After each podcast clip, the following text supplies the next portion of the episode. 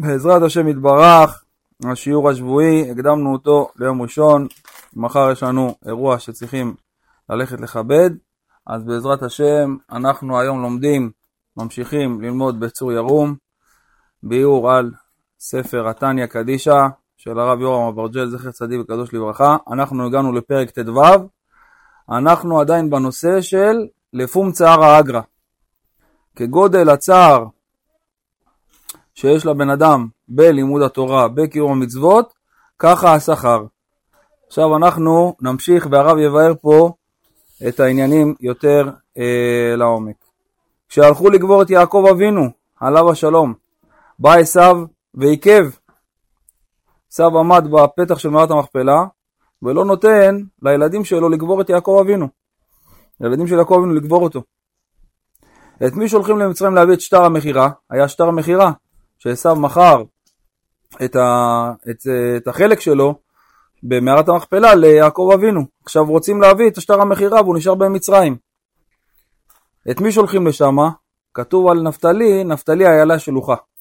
נפתלי היה קל רגליים, היה זריז. אומר, רק את נפתלי. הכל אצלו הולך מצוין, הוא לא רואה כלום בדרך. הוא לא צריך שומרים, הוא הולך לבד עד קהיר כדי להביא את האיגרת. וככה זה אצל אנשים שעובדים את השם בצער, דהיינו בחוסר כל, אבל לא בעזות חס ושלום. כי אמרנו, מה ההבדל בין נפתלי ליששכר? שביששכר היה את יששכר וזבולון, שכל אחד היה מחזיק אותו, ובנפתלי הם למדו את התורה מתוך צער, ולכן השכר שלהם היה פי 500 אה, משבט יששכר, שנאמר, האף לך שלמה, 200 לא נותרים את פריו. אז אמרנו, ה-200 נותרים את פריו, זה היה שבט יששכר, והאלף לך שלמה זה הפי אלף שזכו אה, שבט נפתלי. אז אומר רב, כי אהבה זו המוסתרת אינה פעולתו ועבודתו כלל. יש כאלה שטוענים אני דתי בלב, צריך להאמין בלב. אני עושה הכל בסתר. שומר שבת בסתר, שומר טהרה בסתר, הכל בסתר. האדם שמסתתר אחרי עצמו זה בעיה, אומר הרב זה בעיה. הוא מתנהג כמו ילד קטן שמשחק מחבואים עם חבריו. אלא היא ירושתנו מאבותינו, לכלל ישראל, כמו שהתבהר לקמן. כל אחד הביא את זה מהבית שלו. אביו שם אותו בתלמוד תורה, בישיבה קטנה, בישיבה גדולה, אחר כך בכולל. הכל מלאכותי, אבל כשאדם מתמודד עם כל סוגיה, עם כל ילד והקשיים שלו, כל ילד והמאמצים שהוא צריך לעשות למענו בשביל להישאר בן תורה, כל ילדה והמאמצים שצריך להשקיע בה כדי לבנות אותה, ואת הילדים שלה, ואת בעלה, בשביל שימשיכו ללכת בדרך התורה והמצוות, כל דבר צריך עבודת נמלים וצער ומאמצים כבירים שאי אפשר לתאר. כמה צריך להתפלל שאתה והאישה והילדים שלך והחתנים שלך והכלות שלך ילכו בדרך התורה והמצוות. ולהיות עם היד על הדופק, ולראות מה חסר, ולשפץ פה ולהעיר שם, ולעשות את כל ההשתדלויות ואת כל הטריקים ואת כל, ה, כל המאמצים כדי שכולם ילכו בדרך השם. אבל מה שחשוב, אומר, זה מה שיהיה עם האדם אחר כך, ביומו האחרון. מה זה יומו האחרון? האם יתקיים ותצחק ליום אחרון? בנשימה האחרונה. אתה תהיה עם חיוך או עם עצב? אדם שעבד את הקדוש ברוך הוא יכול לצחוק ביום האחרון. אדם שלו, שעוד רגע הולך לתת דין וחשבון, הוא לא יכול לצחוק. הוא מבואס. אומר, האם הוא יהיה בקבוצה של עובד אלוקים או בקבוצה אשר לא עבדו? שם מתקיים הפסוק, ושבתם וראיתם בין עובד אלוקים לאשר לא עבדו. שים לב מה ההבדל. ביום האחרון, שם מותר רק לראות, אבל שום הערה אסור לך להגיד. ביום האחרון אתה יכול רק לראות. אם אתה בקבוצה של עובדי השם, או בקבוצה של אשר לא עבדו. אבל רק לראות. להעיר הערות אתה לא יכול. אתה יכול לדבר, לעשות, לערבב את כולם כמה שאתה רוצה. עד היום האחרון. ביום האחרון אתה יכול רק לראות. לראות אם מובילים אותך בשביל הימני לגן עדן של עובדי השם, או בשביל השמאלי אשר לא עבדו. להעיר הערות, להתחכם, להתמקח, זה כבר אתה לא יכול. שם רק נותנים לך לצפות בכל החיים שלך בפלזמה גדולה, בדיבור, מחשבה ומעשה, מה עשית כל החיים שלך, ואתה רק רואה, רק רואה. הפסיקה לא קשורה אליך. אומר הרב על כל פנים, הכלל הוא שהעבודה שלא באה מעמל לא מקבלת עדיפות בשמיים. רק דבר שמשיגים בעמל וטורח. האדם לעמל יולד, הכוונה, יש לך או עמל דרך ארץ, או עמל תורה. אין דבר כזה שבן אדם יישב ולא יעשה כלום. הוא צריך לעמול. או יעמול בתורה, או יעמול בדרך ארץ, אבל מה? יקבע עתים לתורה. ויחזיק תורה עם העמל שלו. כי לעמל ראשי תיבות, ללמוד על מנת ללמד. אומר הרב, בזה הובנו דברי המדרש. בשמות רבה, פרשה נ"ב, על רבי שמעון בן חלפתא, שמעולם, מעולם לא הייתה פרוטה מצויה בכיסו. הוא היה עני באיזה דרגה? שאין לו עשר אגורות בכיס. רבי שמעון בן חלפתא, תנא, תלמיד של רבי יהודה הנשיא. ואף על פי כן, הוא לא רצה לקחת מאחרים אף פעם. לא בישירות ולא ברמיזות. לא לוקח. אין, אין. אמרו חז"ל, כל מי שצריך ליטול, כמו רבי שמעון נגיד בן חלפתא, כל מי שצריך ליטול ואינו נוטל, אומרת הגמרא, שימו לב, במסכת פאה, אינו מת מן הזקנה עד שיפרנס אחרים משלו. אם הוא צריך ליטול, מצב שאפילו אין לו עשר אגורות בכיס, הוא צריך ליטול, והוא לא נוטל, הוא לא ייפטר מן העולם עד שהוא יפרנס אחרים. הוא יהיה עשיר שהוא כבר יצליח לפרנס אחרים. עוד פעם, לא במצב שהוא מגיע למוות, מצב שהוא יכול לאכול ולשתות, שהוא יכול לחיות. אבל יותר מזה, יותר, יותר, יותר, יותר מותרות, יותר הנאות טיפה, שיהיה לו טיפה יותר, אה, איך אומרים, אוויר במפרשים, שיהיה טיפה יותר רווח ו... והמקרר יותר, יותר מלא וה, וה, והארונות יהיו יותר מלאים והוא דורש שיפרנסו אותו בשביל זה, את זה הוא מונע מעצמו. הוא אומר מה יזכה? לא ייפטר מן העולם עד שהוא יפרנס אחרים. אבל, הפוך גם, גם הפוך, צריך להיזהר. כל מי שלא צריך ליטול וכן נוטל, לא ימות מן העולם עד שהוא יצטרך לאחרים. ימות מעוני. זה גם צריך להיזהר. זה לשתי הצדדים, זה, זה המטבע של לשתי צדדים. יש לו ובכל זאת הוא נוטל עוד. מבקש עוד, עושק. אתה מבין? אומר זה גם סכנה. הגמרא אומרת גם. אז אומר זה בעיה. לא יתפטר מן העולם עד שבאמת הוא יהיה כזה. גם הגמרא אומרת על, אותו, על אדם שנגיד סתם דוגמה, אין לו איזה חולי מסוים והוא משקר שיש לו חולי מסוים. אומרת הגמרא לא יתפטר עד שהוא לא יהיה באותו חולי הזה. זה דברים שצריך להיזהר. אומר, עכשיו אנחנו מדברים על רבי שמעון חלפתא. מי זה רבי שמעון חלפתא? תנא. תלמיד של מי הוא היה? רבי יהודה הנשיא. היה לו עשר אגורות בכיס או לא היה לו? לא היה לו. עכשיו, אשתו שלו. כי אשתו ראתה שזו דרכו של בעלה, הלכה גם היא אחריו. אבל יום אחד הוא נשבר. יום אחד רבי שמעון חלפתא נשבר. מה קרה? ראה שכולם קונים אוכל לשבת, והוא אין לו ממה לקנות לכבוד שבת. הלך והתפלל, וניתנה לו אבן טובה מן השמיים. תראה איזה צדיק הוא היה, יוסף. הוא התפלל לקדוש ברוך הוא, בורא עולם מוריד לו אבן טובה מהשמיים. עשה ככה, קיבל אבן, יהלום. תראה איזה צדיק זה. נתנה לשולחני, הלך כביכול לצורף, לפרוט את זה לכסף, ופרנס את אותה שבת. קיבל שפע של כסף, הלך לשוק, בא עם ארגזים. ארגזים של פירות, של ירקות, של דגים, הכל בשפע. כשהוא הביא את זה לאשתו את הסלים שקנה, אשתו לא רגילה עכשיו להביא שבעלה מביא דברים כאלה. יודעת, דרוויש, אין לו. אמרה לו שהיא לא תואמת כלום עד שיבטיח לה, שיבטיח לה שיחזיר את האבן הטובה במוצאי שבת. סיפר לה, סיפר לה מאיפה הוא בא, שזה הביאו לו את האבנות משמיים, אמר לה, אני לא תואמת, אפילו ענב אחד ממה שהבאת, ענב אני לא איתם, עד שאתה לא מבטיח לי שמוצאי שבת אתה מחזיר את האבן הזאת. מחזיר אותה לשמיים. יש או אין? יש עוד פה? סבלנות. שים לב, ל... אתם, באמצע הדרמה, חכו. אני יודע שהפה שלכם רוצה לשאול שאלות, אבל חכו. אמרה לו, וכי אתה רוצה ששולחנך יהיה חסר ושולחנם של חבריך הצדיקים יהיה מלא? עכשיו הביאו לך את האבן הזאת שאתה התפללת, אנחנו בשולחן שלנו יהיה חסר רגל. אתה רוצה שולחן עם שלוש רגליים ולכל החברים שלך יהיה שולחן מלא? ככה אתה רוצה? כי אתה קיבלת עכשיו, כביכול מה שקיבלת משמיים, זה ניטל כביכול מהשכר שלך לעתיד לבוא. אני לא רוצה. אני לא רוצה שנשב על שולחן של שלוש רגליים לעתיד לבוא.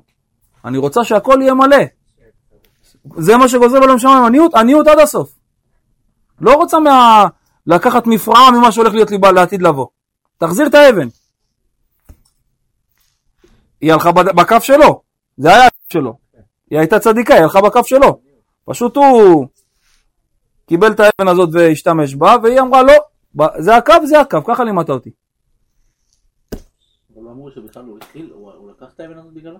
לא בגללה. היא, מה פתאום, היא הייתה בקו ואין כלום, אין כלום, הכל טוב. לא עושה- מה יש? יש קופסת טונה? קופסת טונה, הכל טוב. אה, לא. לא, לא צריך בורי ולא צריך אה, אה, אנטריקוטים ולא צריך דניס, שום דבר. לא דניס ולא דניס הישרדות. הלך, הלך, מי הלך? על מי אנחנו מדברים? רבי שמעון בן? חלפת, חזק וברוך. הלך ושאל את, את הרבי שלו, מי זה הרבי שלו? רבי יהודה הנשיא. שאל את, הרב, את רבי יהודה הנשיא, שהיה רבו המובהק, אמר לו, אם חס ושלום יחסר לכם משהו בעולם הבא, אני אתן לכם משלי, משלי. אמר לך רבי יהודה הנשיא, אל תדאג. תגיד לאשתך עליי, מילה שלי, אני חותם לך, מילה שלי, רבי יהודה הנשיא, לא מוציא דברים ריקים מהפה. אם אמר, הוא יקיים. אם יהיה חסר לכם משהו בעולם הבא, אני מש- מש- משלים לכם משלי. מילה שלי, מה אתה דואג? רבי יהודה הנשיא מחבר המשניות. יותר מזה? גדול דיבור מפיו נכתב. נו. אומר הרב, מי ימצא ערב כזה כמו רבי? אומר הרב יורם, מי ימצא ערב כזה? ערב, רב, רבי יהודה הנשיא אומר, אני הערב שלך. אל תדאג, לא יכעס לך כלום. עליי, תשתמש.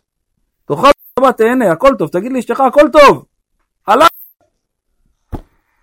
אומר הרב, רבי יהודה הנשיא כולו קודש, אבל בכל זאת, שאלה אותו, הלכה עכשיו אשתו, אמרה לו, ככה אמר לך, אני רוצה, לראות- אני רוצה לשאול אותו שאלה.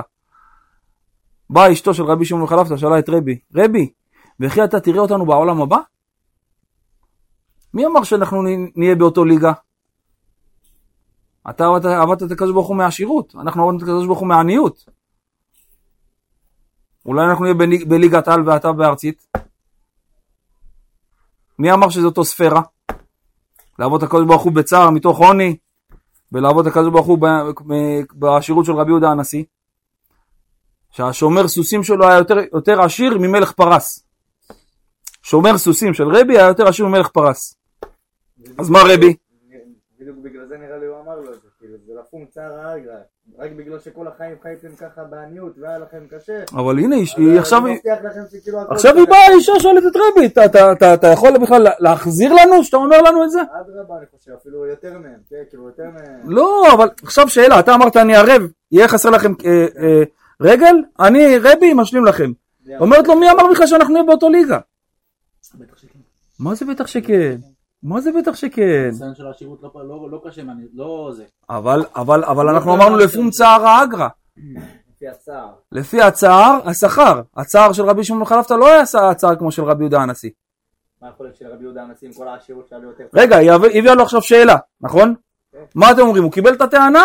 או שהוא ניצח, או שהוא הביא לה טענה מנצחת כנגד... טענה, בטח, בטח. אמר לה, הנה, עכשיו היא מוכיחה אותו, מראה לו פסוקים. הרי כתוב, כי הולך אדם אל בית עולמו, בית עולמים לא כתיב, אלא כל אחד יש לו את העולם שלו. לכן לא כדאי לך להתחייב סתם. ככה אומרת לו, לרבי יהודה הנשיא, אל תתחייב סתם. כל אחד בעולמו. ככה כתוב, בקהלת. אמר רבי יהודה הנשיא, לך תחזיר את כל מה שקנית. אשתו של רבי שמעון חלפתא ניצחה אותו בוויכוח. אמר לה, היא צודקת. מוריד את הכובע, היא צודקת. מודיע על האמת. לא. לך תחזיר את כל הקניות! אביעד, קח, תביא את הכסף. למה? מה? זה שוק הבשר והדגים, תביא את הכסף. אה. דיין, תחזיר את הכסף! דיין, תחזיר את הכסף! אלמקייס, הכסף חזרה. אני צריך להביא את כל הכסף, לקבל את האבן חזרה ולהחזיר אותו לשמיים.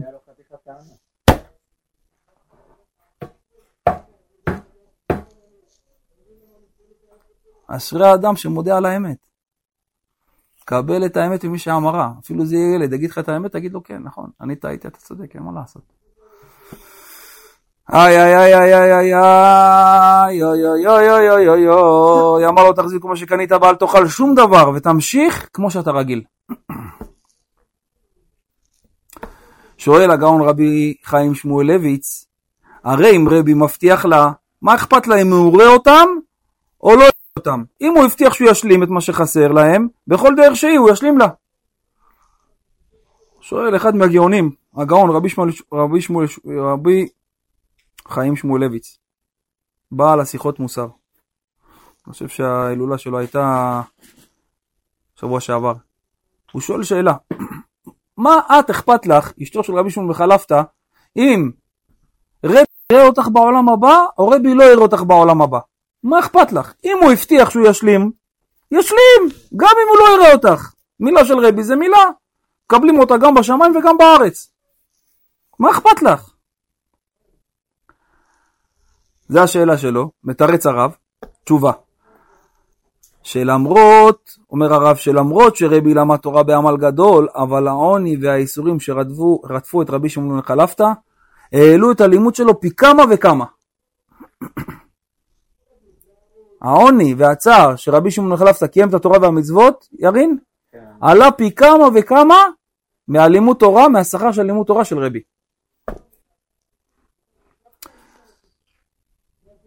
אמרה לו, התורה שלך היא טובה מאוד. אומרת רב, אשתו של רבי שמעון חלפתא לרבי, התורה שלך היא טובה מאוד, אתה יודע את כל הש"ס, אבל אצלך יש עשירות גדולה, אפילו השומר סוסים שלך יותר עשיר ממלך פרס. השומר סוסים של רבי יותר עשיר ממלך פרס. אז מה רבי? נכון? שיר. אם כן, האם אתה יכול להשוות את התורה שלך לשל בעלי? אמר לה שהוא לא יכול להשוות. לכן אמר לבעלה שמיד יחזיר את הסחורה שלקח.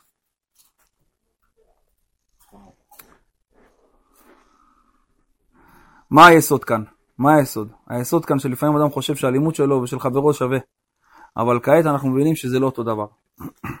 יכול להיות שהחצי שעה אביעד, שאחד כמוך פותח את הספר בלילה, שווה לשבע שמונה שעות שאברך אחר, אחר שלומד בכולל שהולך לו בקלות, יכול להיות שאתה עולה עליו כמה מונים. כי אתה עושה את זה במסירות נפש. של עייפות, של יצר, של אישה, של מטלות, לא. שאתה לא מבין, ואתה נלחם על החצי שעה הזאת, כל יום. אתה יודע כמה זה שווה בשמיים? אתה לא יכול להשוות. יכול להיות שזה שיושב שבע שעות, הוא בפנן שלו, כוס קפה, לומד, מזגן, כיף, הוא מריץ לשבע שעות, תתרגל לגמור שבע שעות רצוף, אין לו בעיה. אבל החצי שעה שלך, שאתה לא כל כך התרגלת בזה, ואתה בא סחוט,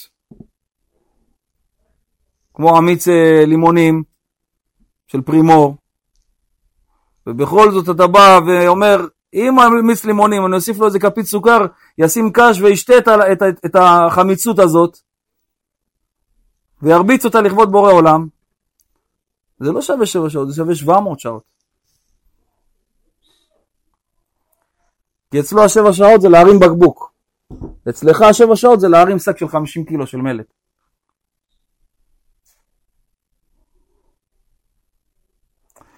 אז אומר הרב ככה, יש אנשים, אתם מסכימים עם מה שאני אומר? אין ייאוש, נכון? יש אנשים שאומרים אלף איסורים עד שמגיעים ליד הגמרא, מהבית ומהעבודה ועם האישה ועם כל מיני דברים אחרים. ואם כן, עד שהוא לומד עשר דקות, זה כמו מאה שעות של אחרים. העשר דקות שלך, זה יכול להיות בשמיים כמו מאה שעות של אחרים. יש אחד אחר, שהכל אצלו בסדר, יש לו מקום לימוד, ממוזג, יש לו רכב, לא חסר לו כלום, הוא יושב בנחת ולומד, שהוא עייף הוא יושן, אין לו שום בעיה. וכי האדם כזה, אפשר להגיד עליו שהוא עמל בתורה? כתוב אדם לעמל יולד, משלמים לאדם לפי העמל שלו. לא משנה כמה זה היה, לא משנה מה זה היה בלימוד וכמה זה היה בלימוד. היה לך עמל. התאמצת בשביל, בשביל לפתוח את הספר? התאמצת בשביל יום הקדוש ברוך הוא? או שלא אכפת לך? לא אכפת לך להתאמץ. אם מסתדר לי אני אלמד, אם לא מסתדר לי אני לא אלמד. זה לא נקרא עמל. כעת לפי המדרש הזה יובנו דברי התניא. יש אדם שאין לו שום בעיה, הוא נולד בלי יצר הרע של אישה, אין לו יצר של עריות. נולד ככה, ב-DNA, מובנה. ככה שמו לו בדיסק און קי בתוך הראש, אין לו יצר של עריות. אין לו יצר הרע של כסף, של ממון. אין לו יצר הרע של אוכל. הוא נולד מושלם ברוך השם, חזק וברוך. השני ממש מסכן, הוא נולד באיזה קיבוץ, יש לו את כל היצרים שבעולם. אצל אותו אחד הווליום של היצרים הוא ווליום מספר 5. זה שנולד בקיבוץ מסכן, הווליום אצלו 500 בווליום של היצרים. אתה יכול להשוות את השכר של זה והשכר של זה? אם זה יתגבר וזה יתגבר זה יהיה אותו דבר? הגבירו לו את היצר של הנשים ושל האור של הכסף ל-500 וזה נולד קבוע על 5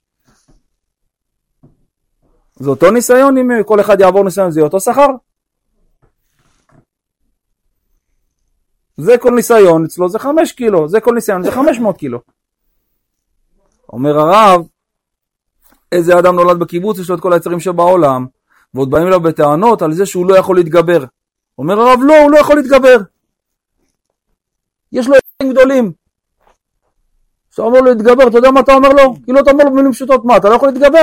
תתגבר. אתה יודע מה אתה אומר לו כביכול מה הרב אומר פה? מה, אתה לא יכול לטפס על האברסט? תטפס על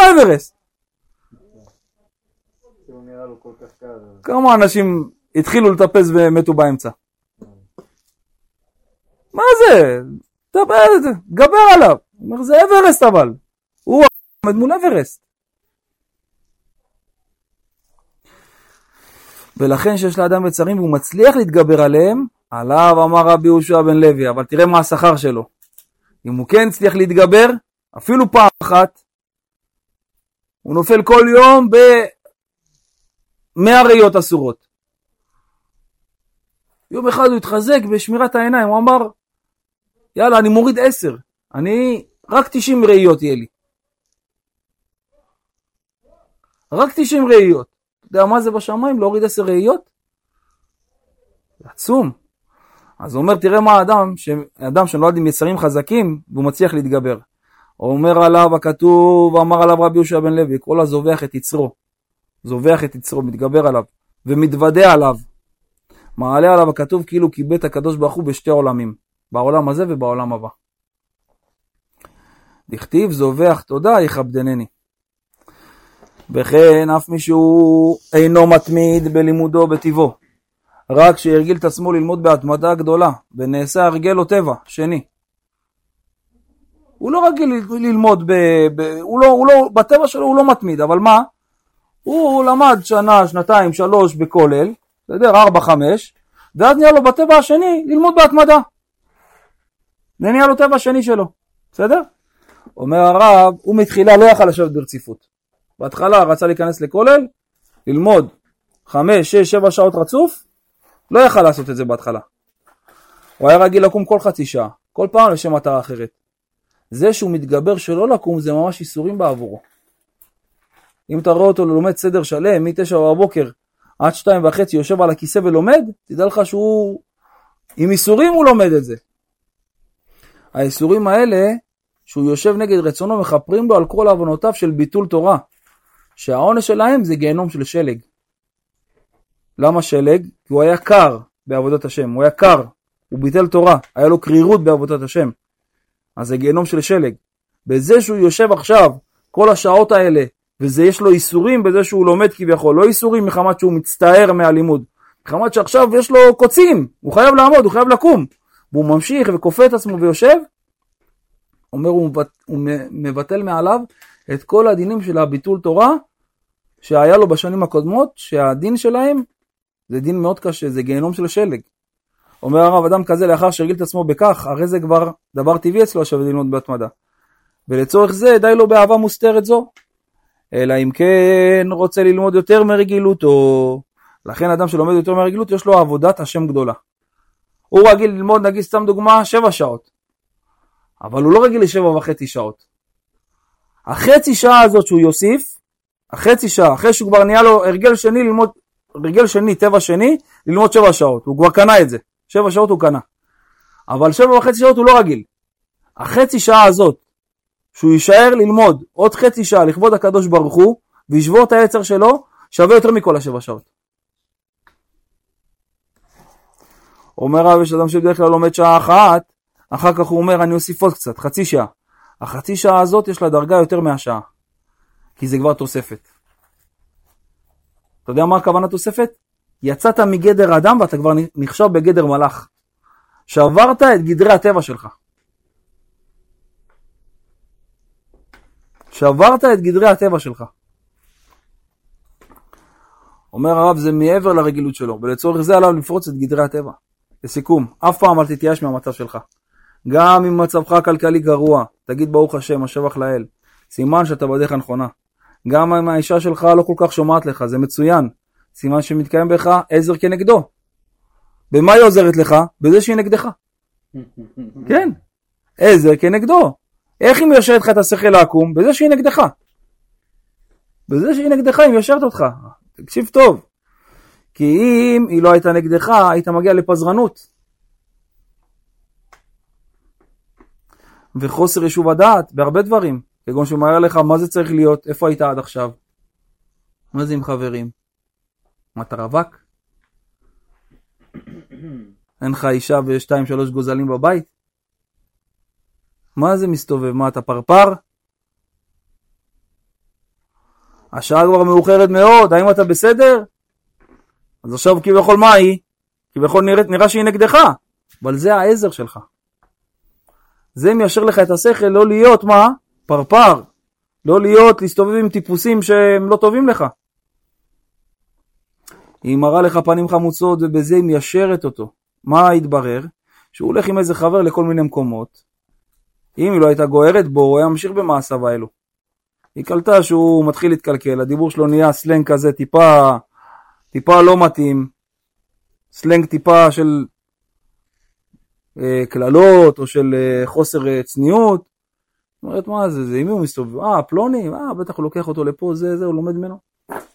נותנת לו כמה גערות, כמה אישורים, אבל למה זה? לטובתך. הנגד הזה זה לטובתך. לאן, לאן אתה תגיע עם אותו חבר? לגיהני גיהנום. אומר הרב, זה איש הטובה. מי ששומע לה מרוויח מאוד. אבל אם הוא אומר, מה, מי שזה, מה, מה, מי, אני קובע, אתה יודע מה אתה עושה? אתה יורד לעצמך ברגל. נותן לה לגיטימציה להיות ככה גם. כמו החבר. כן, אם זה מה אתה מראה לו שזה משהו שהוא טוב, אז כאילו, אתה נותן לה לגיטימציה להראות לה שאין בא לי להתנהג ככה. כן. עכשיו, עכשיו מה קורה? הלכת פעם לחנות נעליים, נכון? אתה יכול לקנות שתי נעל ימין, אתה יכול לקנות שתי נעל שמאל. השלמות בשביל ללכת בנעליים טובות זה ימין ושמאל. ככה זה בעל ואישה. הניגודיות שיש לכם בתפיסה ובמחשבה זה השלמות. אתה נעל ימין והיא נעל שמאל. זה שאתם מנוגדים זה השלמות. זה שהיא נגדך זה העזר שלך. ככה הבית יכול ללכת ולהתקיים. נכון, האישה זה הבינה, זה הצמצום, והגבר זה החוכמה. הבינה זה הלא תעשה, וה, והחוכמה זה העשה. אבל אם עכשיו היא תהיה בראש כמוך, היא לא תעיר לך, כל מה שאתה אומר אמן אמן אמן אמן, זה, מה עשית? שמת שתי נעליים של ימין. אחרי שלוש צעדים אתה נופל. או שאתה, הולך- או, או שאתה בראש שלה. אז זה שתי נעליים של שמאל. בית כזה, אחרי שלוש ארבע צעדים נופל. הניגודיות בונה שלמות. הניגודיות בונה שלמות. הניגודיות בונה את השלמות. נעל ימין ונעל שמאל. ככה בית יהודי צריך להתהלך.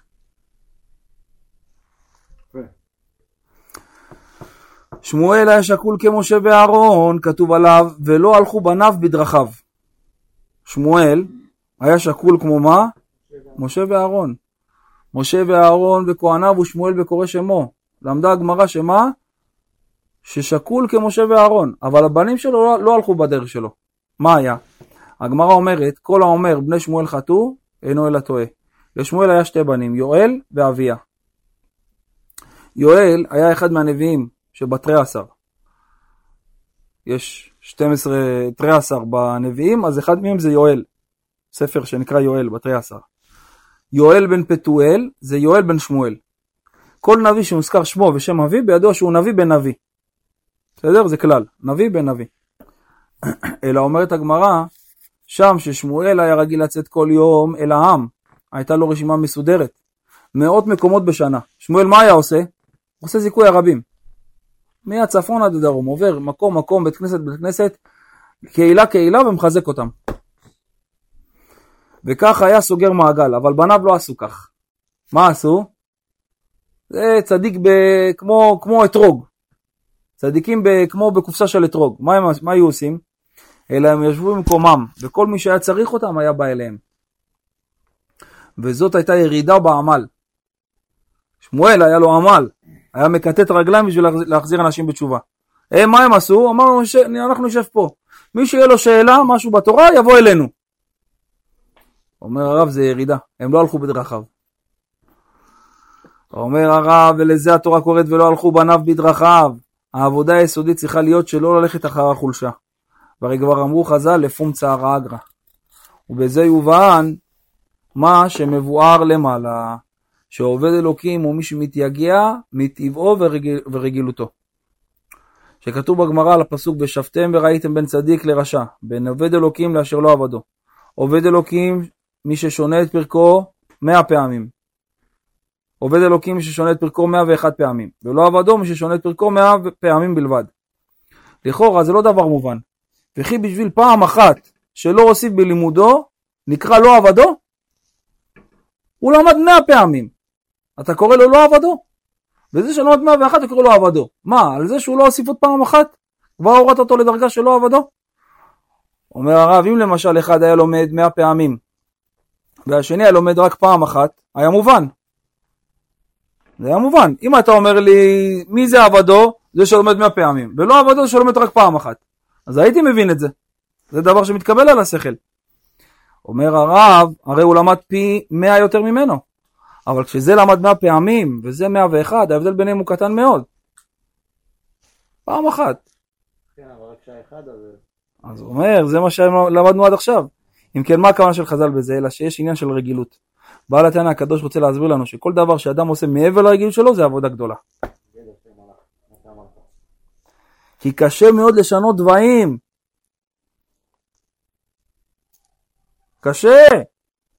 אביעד, זה קשה מאוד. כמה פעמים ניסינו להוסיף עוד שיעור, ואנחנו, מה שנקרא... נכון.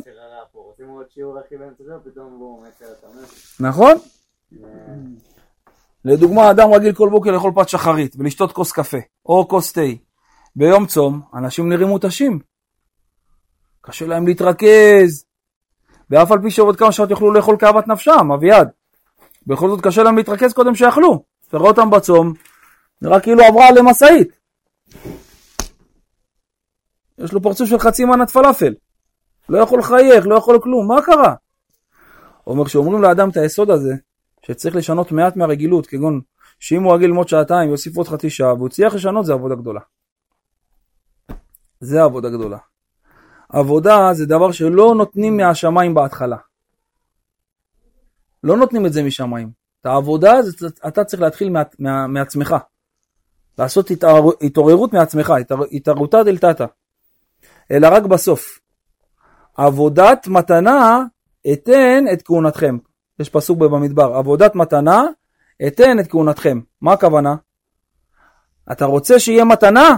קודם כל מה? עבודת. עבודה, ואז נותנים לך במתנה. אבל לא שם מחלקים מתנות ככה סתם. אומר, אבל בהתחלה צריך שהכל יבוא מצד האדם. מה זה מצד האדם? עבודה. להתחיל לעמול. להתחיל לעשות לך סדרים. קודם כל להתחיל להתפלל על זה שאנחנו רוצים. כן? נכון, נכון. אבל גם להתפלל זה סוג של עבודה. אתה רוצה להתפלל? אז תעשה לך גביית עבודה. סתם דוגמה, חמש דקות למשך 40 יום. אני מתפלל על דבר מסוים שאני רוצה להשיג בעבודת השם ולהשתנות בו. כי גם להתפלל צריך גביעות. מי אמר שאם תתפלל פה, תתפלל שם, תתפלל פה, תתפלל שם, ויהיה לך הפרשים של חודש בין תפילה לתפילה, זה יעשה משהו. זה יעשה, אבל אולי זה, אתה, יהיה לך, ההשתנות שלך תהיה מאוד מאוד מאוד, רחוקה. אבל להתפלל כל יום על זה. אפילו חמש דקות, אבל כל יום. אז זה כבר, זה נקרא עבודה. הבאת את השקל הראשון, אמרת כזה ברוך נפסים אפילו אלף, לא מפריע לי. אני, על כל שקל שתשים אני אשים אלף, אבל תביא את השקל הראשון. תביא את השקל הראשון. אני אתן לך פי מאה, פי אלף יותר, אבל תעשה את העבודה הראשונה. אל תבוא, תבוא בלי כלום. אם האדם מעצמו לא יעשה איזה עבודה עצמית, לא ייתנו לו שום דבר. רבי הושיעני, רבי הושיעני, רבי הושיעני. נזכה בעזרת השם לקיים את הדברים. אמן, אמן. יפה, אבל שמעת את על עשר כנגדו? עזר כנגדו. ימין ושמאל, זה נעל ימין ושמאל. זה בחבול. זה שהפוכה ממך, זה העזר שלך.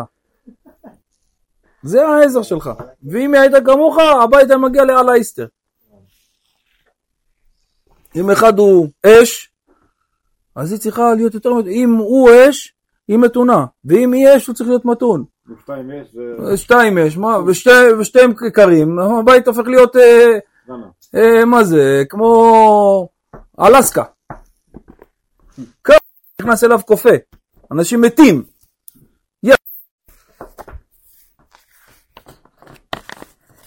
חבר'ה, הגענו למשיבת נפש.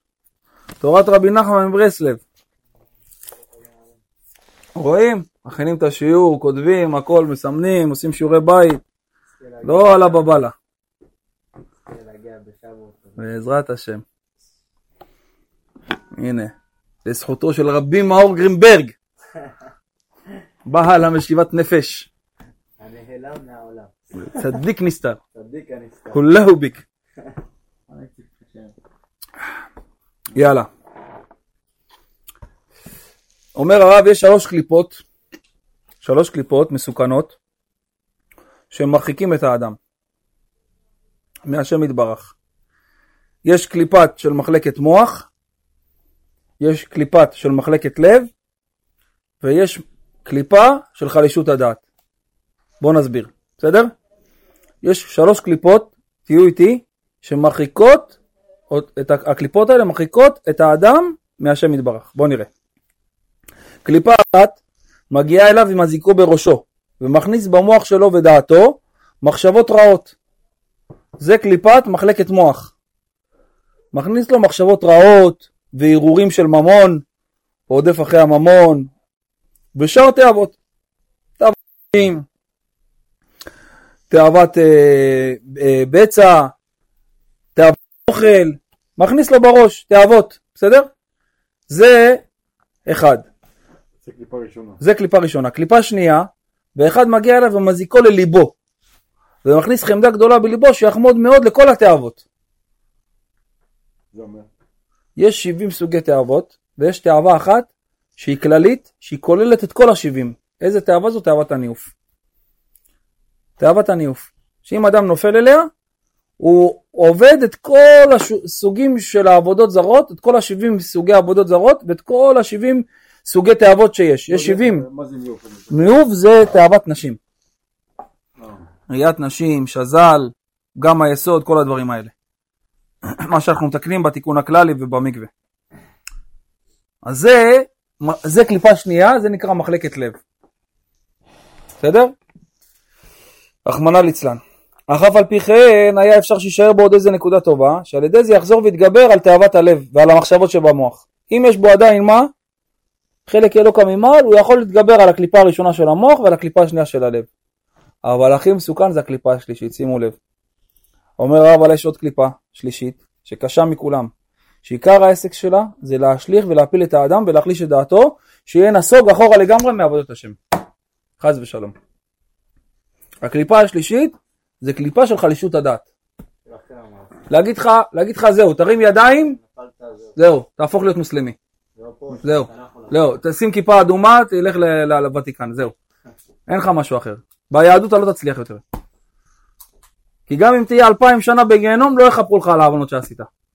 זה מה שהיא אומרת לך בראש. זה נקרא חלישות הדעת, זה הקליפה השלישית. זה, כל מה שאמרתי עכשיו זה דברי היצר הרע. זה דברי היצר הרע. אז הוא אומר, שמה היא עושה? היא רוצה להחליק, להח- להרחיק אותך מהשם יתברך ומצדיקים. זה קליפה שמרחיקה אותך מהשם יתברך ומצדיקים. בבחינת נזור הוא אחור, שימו לב. ואומר לו, תהיו איתי, תהיו איתי. מה לך להגיע עצמך אצל החסידים והיראים באמת? מה אתה נדבק בכל מיני חסידים ויראים וזה? מה, מה, מה, מה זה ייתן לך? מאחר שאתה רואה שאתה אצלם כבר זמן רב, ועדיין כל המחשבות והרע, והרעות והתאוות של הלב בתוקפם. עדיין יש לך תאוות ניאוף בתוך הלב, יש לך עדיין מחשבות של ממון בתוך המוח, מה אתה מתקרב אליהם? לא נותן לך כלום להתקרב אליהם. תרחק מהם. לכאורה, לכאורה, יש פה טענה חזקה של היצר, נכון? טענה משכנעת או לא? מה, אתה אצלם כמה שנים, מה, מה, מה, מה יצא ממך? אומר, ולמה אתה מתייגע בחינם? שוב לאחוריך לרוץ אחרי פרנסתך, תעשה שקלים! פגישות, שקלים, עסקאות, אחוז מפה, אחוז וחצי משם, זה תתיתו, מה? תרוץ על העולם, תמצוץ את כל תאוות העולם, תקנה נכסים, תזבו... תרוץ, מה אתה עכשיו, התבודדויות ותפילות וזה, ושחרית, ותלך לבנך ותתפלל ות... מה, עזב אותך. מה אתה צריך את הבלבול השכל האלה? תבוא מקדם, תכין את הסחורה, תעמיד בסט על הפנים, מה אתה צריך עכשיו מניינים ומעמיות, תעשה שקלים. הנה תראה כמה שנים אתה הולך לשיעורים, מה יצא ממך? ככה בא לך היצר. וכיוצא כשאר העולם, תרוץ כמו העולם. מה אתה רוצה להיות משוגע? אתה רוצה להיות יוצא דופן? תראה כל העולם. איך נהנה, איך מרביץ, איך זה, חו"ל, זה, נכסים, תעשה, תלך כמו העולם. מה אתה הולך הפוך? וקליפה זו, אומר הרב, קשה מכולם. הדיבורים האלה של העץ הרע שאמרתי עכשיו, זה קשה מכולם. מה עושים במצב כזה? אתה יודע מה עושים? משה רבנו, שרצה, הקדוש ברוך הוא אמר לו לבנות ולסטט את המנורה ממקשה אחת. היה, הביא לו גוש של זהב, אמר לו מהגוש הזה של הזהב אתה צריך לסטט את המנורה בלי לחבר חלקים, שהכל יהיה ממקשה אחת. משה רבנו התקשה, כתוב שמשה רבנו התקשה ולא הצליח.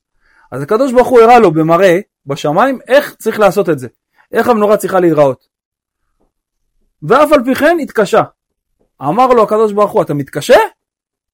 עדיין מתקשה להכין את זה במקשה אחת? לסטט את המנורה במקשה אחת, זה לא פשוט. לסטט מנורה במקשה אחת של גוש של בלוק זהב. אמר לו, אתה מתקשה? זרוק את כל הבלוק לאש, והמנורה תיעשה מאליה. האמונה שלו זה ככה. ככה, זרק את כל הבלוק, יצא מנורה. אומר לך, קשה לך? יש נקודה שכבר שם אתה כבר לא יכול, שם אתה נכנע ליצר? עשית עד איפה שאתה יכול, אבל שם אתה כבר נכנע? אומר, מה תעשה באותו רגע? תיקח את כל היצר הזה, את כל הקושי הזה, את כל הטענות האלה שהיצר בא לך, תזרוק אותם לאש. מי זה האש? זה הקדוש ברוך הוא. כי הקדוש ברוך הוא נאמר עליו אש אוכלהו. בנקודה שקשה לך ירין, איפה שכבר עשית עד איפה שאתה יכול ושם אתה כבר לא יכול, קח את כל הקושי הזה, את כל ה... מה שעבדת, ותשליך את זה על האש. מי זה האש? הקדוש ברוך הוא. ואז מה יצא לך? יצא לך מנורה. אתה תעשה עד איפה שאתה יכול, והקדוש ברוך הוא יעשה את מה שאתה לא יכול. השם ישמור אתכם, ברכה והצלחה. ברוכה והצלוחה. אל תשכח להזמין אותם לחתונה. הבנת מה אתה לוקח את כל היצר הזה, הקליפה השלישית, מה אתה עושה איתה? תעשה עד איפה שאתה יכול, עד איפה שידך מגעת. תתמודד איתו. ברגע שאתה לא יכול, ברור עולם, קח את כל הקושי, את כל מה שיש לי, אני משליך את כל הבעיות האלה, קח, תפתור אותם אתה. אבל זה רק אם מה? אם עשית עד איפה שידך מגעת. התמודדת ועמדת בניסיון עד איפה שידך מגעת. שם אתה רואה שאתה כבר נופל, אתה כבר לא מצליח, אתה עושה רק 60% מהעבודה, 40% של לעמוד בעצר אתה לא מצליח, ב-40% הוא, הוא, הוא, הוא מפיל אותך, תיקח את הכל, גם את ה-40 שהוא מפיל אותך, גם את הטענות שלו וגם את ה-60% שעשית בעבודה, זרוק אותם על הקדוש ברוך הוא. תגיד לו, בעולם אתה תפתור את הכל. אני עשיתי את מה שאני יכול, תעשה את מה שאני לא יכול.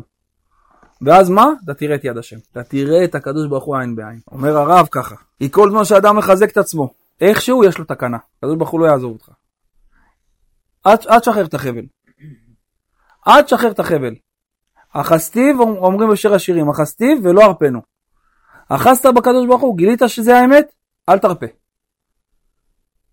תיפול, תקום, תיפול, תקום, תיפול, מיליון פעם. אבל אני את החבל של הקדוש ברוך הוא לא מרפה. כי ההתקרבות לבד שמתקרב ליראים וכשרים זה בעצמו יקר מאוד. ואפילו אם לא יקבל שום קדושה כלל חס ושלום. ואפילו נדמה לו שהוא גרוע עכשיו יותר מבתחילה. הלא הוא יודע את האמת שללא ההתקרבות אליהם גרמה לו זאת חס ושלום. הוא יודע, אתה יודע בתוך תוכך שההתקרבות לשיעורים וליראים זה לא מה שגרם לך חס ושלום למצב שאתה נמצא בו עכשיו. כי בוודאי, אם היה שומע לעצתם, בוודאי היה לו טוב מאוד בזה ובבא. רק מחמת שכוח הבחירה גדול מאוד, וממילא נעשה עמו מה שנעשה, אם כן מה יודע, מי יודע מה היה נעשה ממנו אם לא היה מתקרב כלל. אם כלל לא היית מתקרב לקדושה, מה היה יוצא ממך? מחסל חשבונות מספר אחד בארץ. כי בוודאי אם לא היה מתקרב, כלל היה גרוע יותר ויותר. ואל יאמר, מה, מה איש הימים הראשונים היו טובים מאלה? לפני שהתקרבתי, לפני שגיליתי, לפני שבאתי לשיעורים והתקרבתי, היה יותר טוב. כי אין אדם יודע מה שיעבור עליו כל ימיו. מה זה היה יותר טוב? אבל איפה יכלת להגיע? יכלת להגיע מסוהר לעשיר. רק שינוי אותיות שם, מו' לי'. לא, טועה. אה, ההבדל בין שפיות לאי שפיות זה חוט דק. אז מי יודע אם היה טוב, אם זה היה ממשיך להיות טוב? אומר הרב, כי העורב, מי זה עורב? מי עורב לנו? עם נקודה של לייזר על הראש? היצר הרע יושב עליו ועורב עליו בכל יום ובכל עת. הוא לא יושן ולא ממצמץ אפילו שנייה אחת, 24-7 מלא, עם נקודה על הראש. רק מחכה שיהיה לך מעידה קטנה. ובוודאי כבר ניצל הרבה מפח יוקשים, על ידי כוח ההתקרבות לבד. אומר הרב, רוב הנפילות של האדם, רוב הנפילות של האדם, רוב הנפילות של האדם, מחמת שכבר נתעורר כמה פעמים לשם יתברך, ונפל מזה. ובאמת הוא להפך. כי הלא אפילו מי שחטא כל ימיו ולא נתערב בתשובה כלל, אם ישוב לבסוף, עכשיו בן אדם כל החיים שלו חטא, 79 שנה חטא. בגיל 80 חזר בתשובה, ביום האחרון שלו. איך שהוא נכנס לגיל 80, ביום הולדת של גיל 80 עשה תשובה. אומר הרב,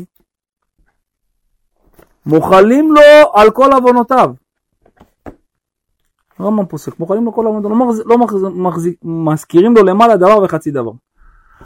זה אם בן אדם לא עשה שום פעם, שום התחלה, שום תשובה, רק ביום האחרון. כל שכן שנתעורר כמה פעמים, וחזר ונתרחק, הוא כל פעם מנסה לעשות משהו ונופל, מנסה לשמור משהו ונופל, מנסה איזה משהו בקדושה ונופל. וכן היה כמה פעמים שבוודאי יש לו תקווה. אותו אחד שכל פעם, שאנחנו כל פעם נופלים וקמים, יש לנו הרבה יותר תקווה מאשר שבן אדם לא שמר בכלל וביום האחרון שלו הוא חוזר בתשובה. בוודאי בנקה לו יותר לשול השם מטבח באמת, כי אין רצון טוב שנאבד. יש לך בפק"ם הרבה התעוררות, הרבה פעמים שהתחלת, הרבה התחלות של תשובה.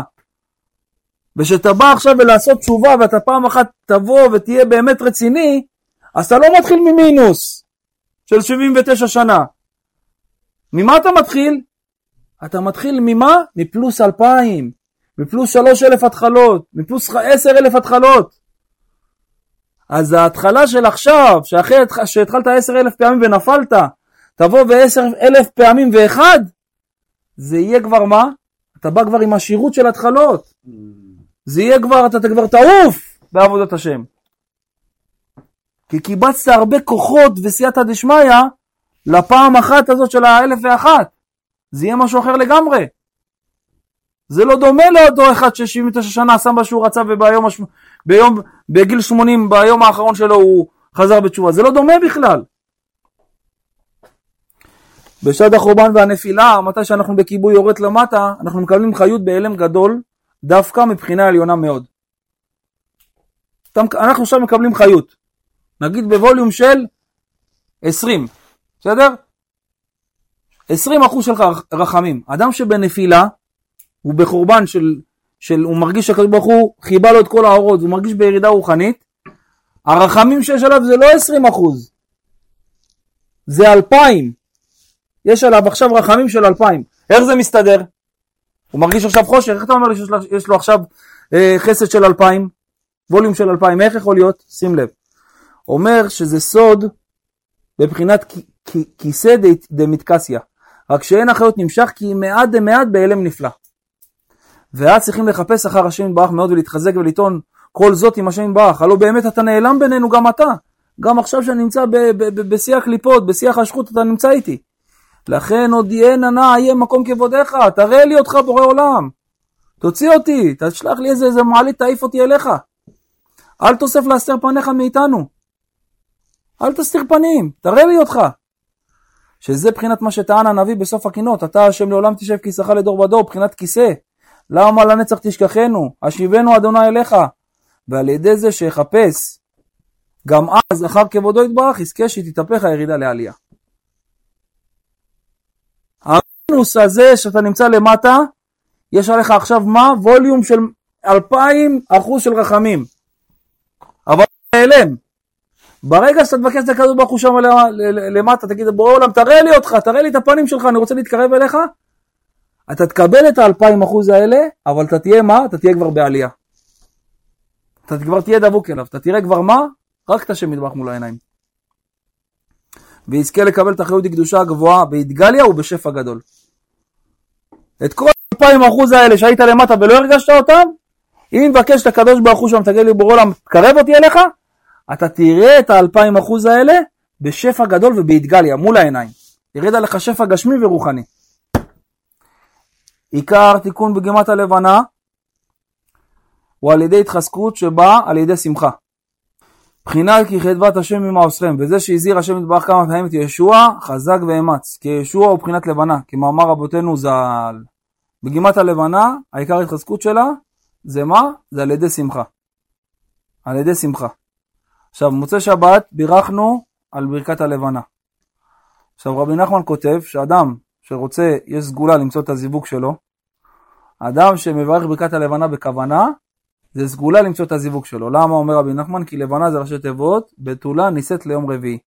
יש פסוק שאומר בתולה נישאת ליום רביעי, אוקיי? בתולה נישאת ליום רביעי, וזה ראשי תיבות לבנה. אז אומר רבי נחמן, אדם שמקדש את הלבנה, ועושה ברכת הלבנה כמו שצריך, בכוונה גדולה, זה סגולה שהוא ימצא את הזיווג שלו. ואפשר גם לברך ביחיד, בסדר?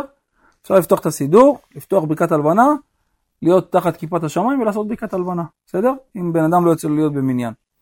נעשה מי שברך לחיילים, ובעזרת השם אה, נסיים. יהי רצון מלפניך אדוני אלוהים אבותינו שיתמלא רחמים עלינו ועל כל עמך ישראל ותציל אותנו ותושיינו מיד כל אויבינו ושונאינו מכל מכף כל מבקשי רעתנו והפר עצתם וקלקל מחשבותם ואל תעשנה ידם תושייה כמו שנאמר רוצו עשיו ותופר דברו דבר ולא יקום כי עמנואל, ונאמר אדוני אפיר עצת גויים מני מחשבות עמים. וקלקי, עפר עצת גויים וקלקי מחשבותם, ויהי רצון שחרבם תבוא בליבם וקשתותם תשברנה של כל האויבים של עם ישראל. אנא אדוני יאמון רחמך עלינו ועל כל עמך ישראל, ועמוד נא מכיסא הדין, ותשב על כיסא רחמים, ותיכנס לנו, לנו לפני ולפנים משורת הדין. ותבטל מעלינו כל גזרות קשות ורעות, תגזור עלינו גזרות טובות, ישועות ונחמות, למען רחמך, ותקרא רוע גזר דיננו, ויקראו לפניך זכויותינו, קומה עזרת לנו עובדנו מן חסדיך.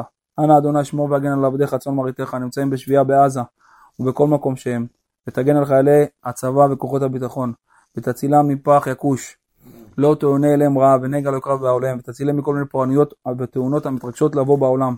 ושלחנה רפואה שלמה לכל חולי עמך. בית מאוד מזל, אצלנו רחל, אילנה בת הגירה, דוד בן חנינה, דוד ויוסף בני ספיר.